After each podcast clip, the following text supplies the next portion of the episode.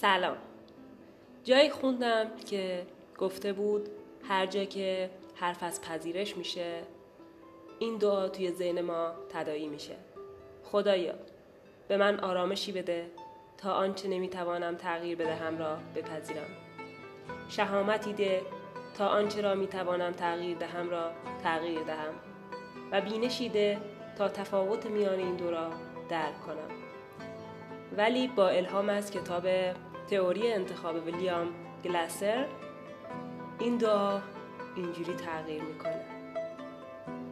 خدایا به من آرامشی بده تا افرادی را که نمی‌توانم تغییر بدهم را بپذیرم. شهامتی ده تا شخصی که می‌توانم تغییر بدهم را تغییر دهم. و بینشی عطا کن تا بدانم این شخصی که می‌توانم تغییرش دهم تنها و تنها خودم هستم.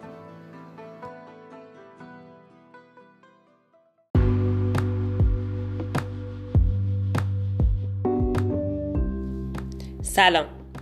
داشتم کتاب تئوری انتخاب ویلیام گلستر رو میشنیدم که رسید به موضوع انتخاب که یاد موضوع انتخاب توی کارگاه استارت افتادم که ژیلا جان می‌گفت که فقط یک فرد مسئول می‌تونه انتخاب کنه. فرد مظلوم همیشه مجبوره تو حالت مجبور اجبار قرار داره.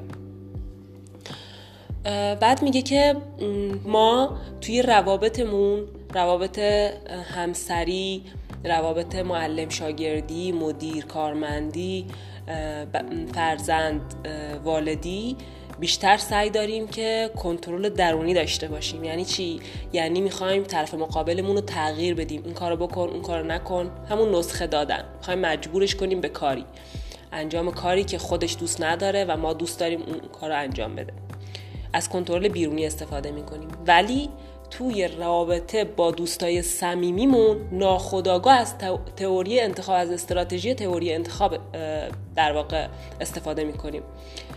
یعنی نمی‌خوایم دوستای صمیمیمون رو مجبور به کاری کنیم یا بهشون در واقع بخوایم اونا رو تغییر بدیم. به همین خاطر چون می‌دونیم که اگه بخوایم این کارو بکنیم اون دوستامون از دست میدیم.